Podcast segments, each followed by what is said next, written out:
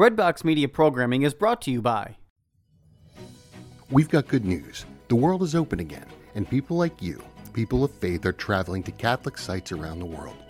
Want to travel with exceptional Catholic leaders this fall, next year, or in the future?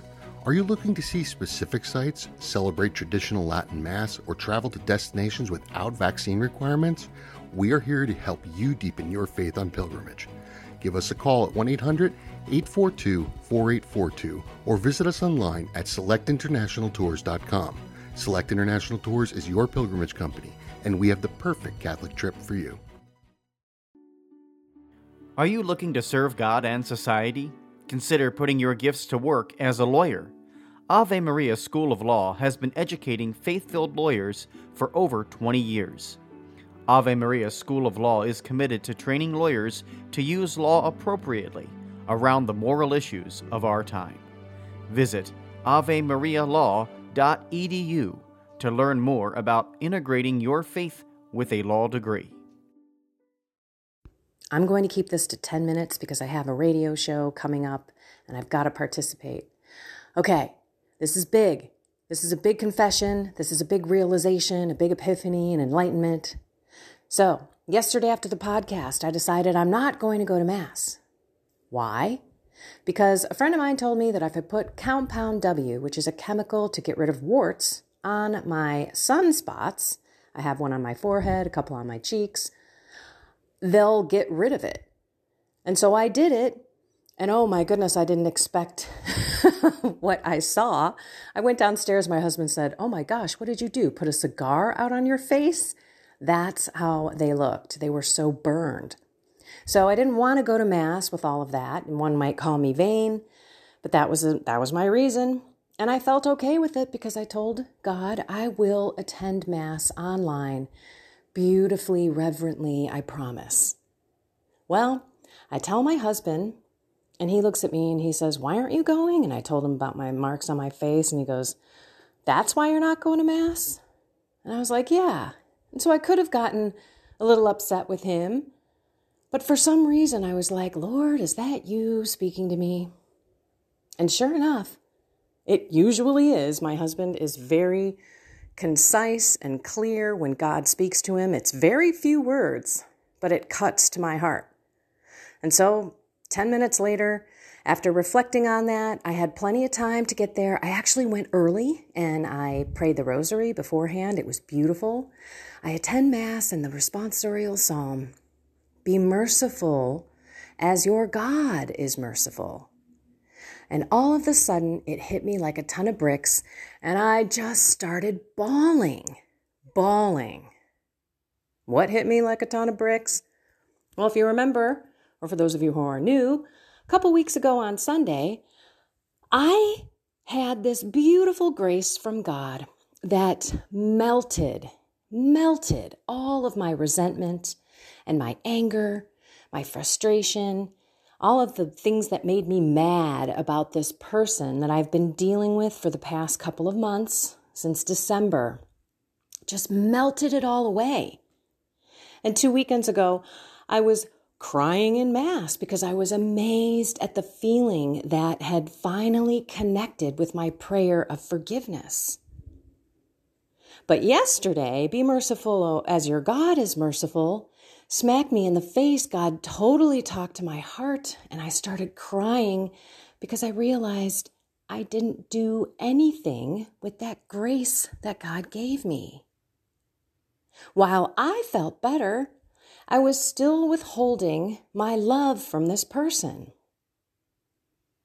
So as I'm praying in Mass, "What do you want me to do, Lord?" I knew I had to reach out to this person. Now, I don't typically pick up the phone with this individual. I text a lot, so that's what I decided to do, but I kept praying for the grace to do it. Because sometimes we feel this beautiful sensation to do something and we're ready to do it when we're in prayer or we're in Mass or we're in adoration. And then we get out into the world and other circumstances, and maybe we don't have the courage. Maybe we start going back to different feelings and we don't do it. That's why every day we pray in mental prayer, we will receive something from the Lord. And we will have to do something, and that's why, in the end, we pray for the grace to do it. So I got in my car, I texted this person, I love you, with a heart and one of those winky kiss heart emojis. And that was it. And I gave it to God. And I felt relieved. I felt free. I felt like, okay, I did it. I reached out. I didn't withhold my love. And if I think back, and I have, I've reflected, I've realized how much I held on to that grace that God gave me, and I didn't share my love. Why wouldn't I want that person to be free as well and feel that same love? And when I texted, I gave it to God. I didn't say that I was going to check my text. I said, I am done, Lord. I feel great. I want to love this person. It's up to you to touch that person's soul and spirit, because who knows what could have came back. You never know what the reaction could be. But when you reach out in love, it's really hard not to come back in love. Remember with my brother, decades worth of a horrible relationship. But the minute that I reached out to him, he responded with love. Love begets love. So about a half hour later, I got a text back. I love you too. I miss you. Heart, smiley face, smiley face with a bunch of hearts around it. And then I started bawling. This is what it's about. This is what it's about, people. Everything with love. Having God touch our hearts so that we can love ourselves and love others. This happens to be me showing love to another person, but you also have to show love to yourself.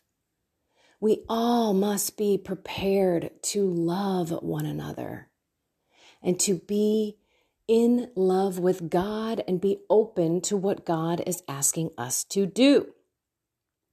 So that was amazing, and I am so grateful. The rest of my day, I was on a high. I happened to clean the house. I cleaned it for almost 7 hours. I took my time because I was so happy. I was so grateful. Everything in my life yesterday was on super high gratitude for God. And I'm so grateful and thankful for the lesson that I learned. Withholding love from someone is the most evil thing we can do. And remember, any time that you're going to speak to someone, have an uncomfortable conversation, confront someone, maybe have any relationship, work, personal life, spiritual friends, your relationship with God. Always, if you go to your heart and you tap into the love of God, be merciful as your God is merciful, you will be changed. The words that come out of your mouth will be different. Remember, when you start things with love, people just can't defend against it. They can't fight against it. They can't be angry and upset if you are coming from a place of love and you are telling them immediately the first words out of your mouth, do you know how much I love you? I love you so much. It really does kind of loosen it up. It makes the relationship, it makes that experience one that is receptive. I don't know, it's hard to explain. But when you approach anything with love, it's hard not to respond with love. So that's my coming clean. Like, wow, I took that grace from God and I saved it. I wrapped it around myself and I didn't do anything with it. I didn't give this other person that relief, that love, that feeling, because I am so free, even beyond what God did to me 2 weeks ago. It is so different. Now it is truly in me. I don't know how to explain it. Love is amazing. So keep doing everything with love. Okay, I got to pray really quick. In the name of the Father and the Son and the Holy Spirit, amen. Come, Holy Spirit, honestly change our hearts to love ourselves, to love our neighbors, and most importantly, to love what God is doing in our lives. Help us pay attention. Help us reflect. Open our eyes, our ears, our heart to you around us.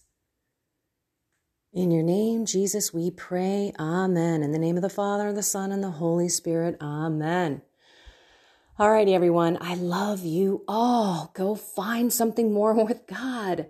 Soul, mind, and body. And don't forget to pay attention and everything with love.